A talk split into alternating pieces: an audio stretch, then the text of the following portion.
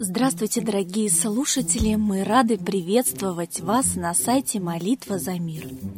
Сегодня буддисты России отмечают рождение, просветление и уход Будды в Нирвану. Считается, что в этот день более двух с половиной тысяч лет назад в разные годы произошло три величайших события.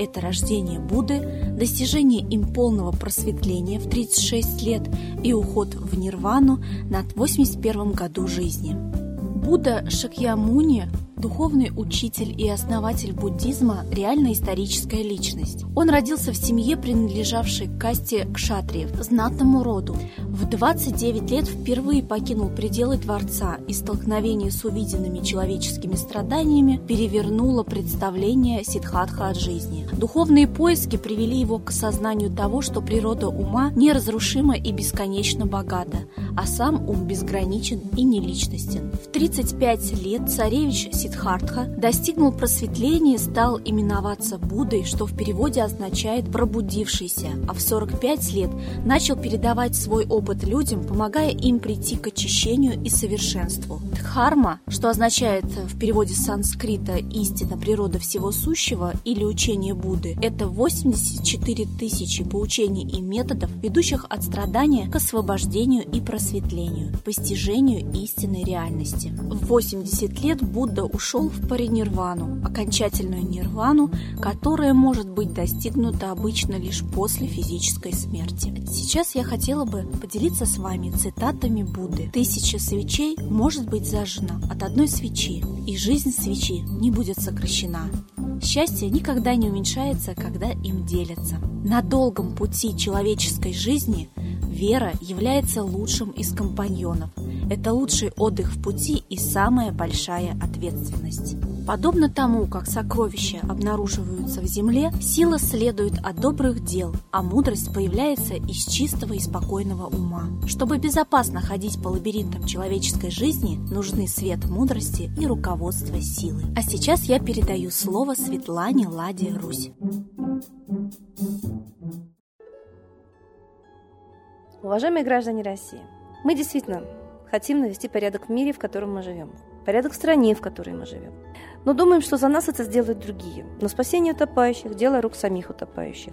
И слава Богу, что находятся активные граждане, которые находят свои, пусть индивидуальные меры борьбы с беспределом чиновников, силовиков и финансовой системы. Например, в деревне Калионовка один из предпринимателей выпустил калионы, свою финансовую единицу денежную.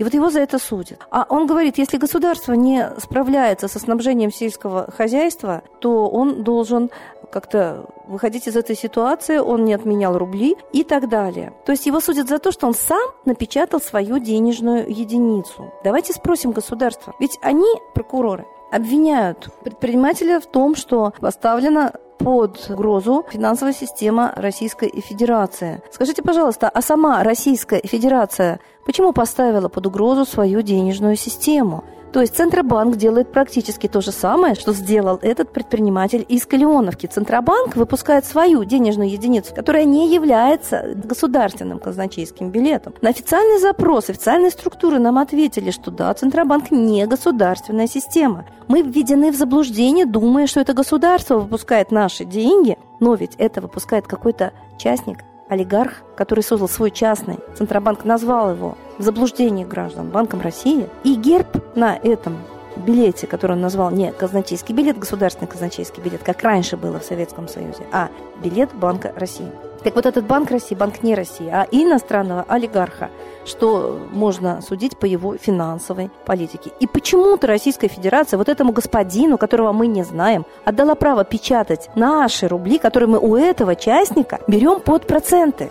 То есть аналогия ФРС США. Там народ долго не разрешал вот этот Центробанк, и очень большим обманом все-таки была введена вот эта частная лавочка, печатание частниками вот этой бумаги, и эту бумагу задорого под проценты стало брать государство у ФРС. Почему у нас такая же система? Но нам даже не русские олигархи, а, скорее всего, иностранные. Центробанк зашел как филиал в МВФ, значит, все-таки он стал подконтрольным иностранцам.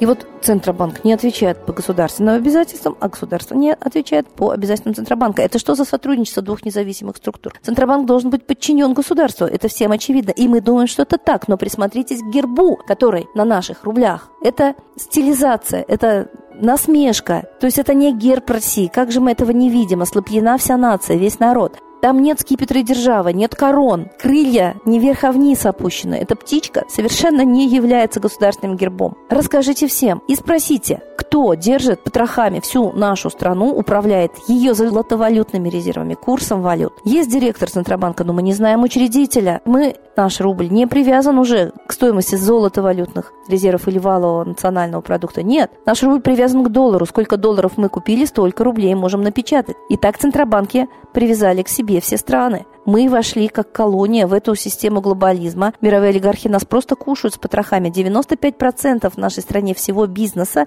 в иностранной юрисдикции. Мы колония руками власти. Неужели Путин не знает? Знает, что он зависит от Центробанка, и правительство берет у Центробанка в долг под проценты бумажки, которые печатает неизвестный нам дядя, скорее всего, по имени Сэм. И мы потом изображаем ссору с Америкой. Граждане России, нельзя быть такими юридически, политически неграмотными. Вот именно на нашей неграмотности, нежелание знать и вмешиваться в свою собственную жизнь, потому что политика в переводе означает защита интересов. Мы не желаем их защищать, мы боимся, трусим, не хотим, а потом возмущаемся, что живем так плохо. А нашлись те люди, кто не боится, не трусит и хочет жить на нас, не работая. Мы работаем, но ничего не имеем. Ресурсы наши присвоены, рубли нам печатает непонятно кто, управляет ими для нас абсолютно непонятно из каких интересов, явно не из народных. Явно мы скоро просто рухнем, финансовый кризис уже организован, потому что по системе пирамиды ростовщичество экономика – это не экономика, это грабеж и всегда сопровождается кризисами пирамида.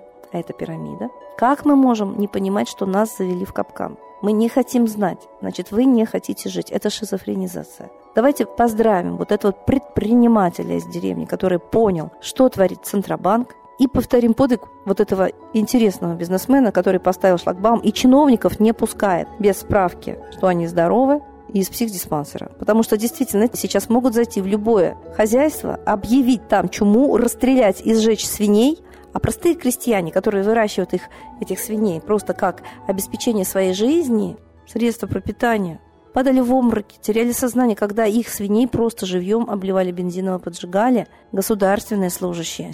Как так можно? Мы стали рабами, мы абсолютно сильная, духовная нация, богатырский непобедимый народ, стали просто плебеями. Нас перевернули, нашу психику. И мы стоим на голове, а не на ногах. Так давайте все-таки перевернемся и голову поднимем к небу, к солнцу, к справедливости божественной. И реально, только вера в справедливость и понимание, что мы пришли на землю наводить своими руками, не ждать, что кто-то нам на блюдечке принесет. Вот эту справедливость, бороться за свое существование, разбираться в финансово-экономической политической системе, в которой мы живем, знать, как мы в нее включены, знать, как она устроена и как на нас паразитирует. И только вот с молитвой, с Богом мы можем вот это великое дело сделать. Богом.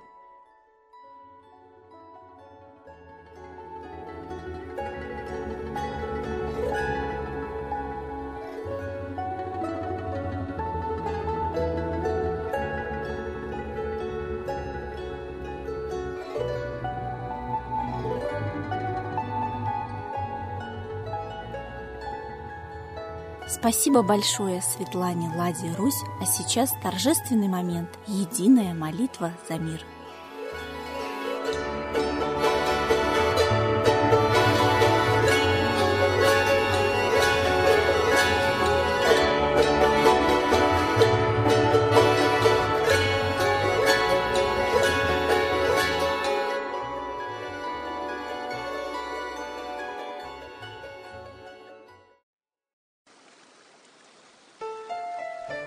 Новый порядок несет сатана.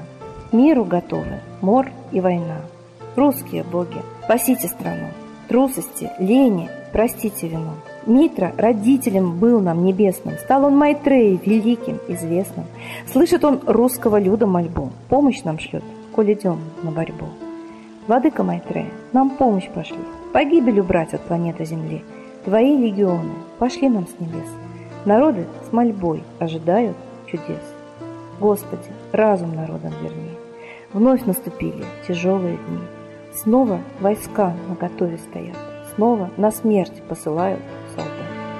Брат поднимается снова на брата. Мы в эгоизме и лжи виноваты. Верим предателям рода людского. Мир наш над пропастью гибели снова. Полный, тотальный контроль наступает. Карта раба нас свобода лишает. Просим о помощи, молим о чуде, чтобы прозрели и выжили люди.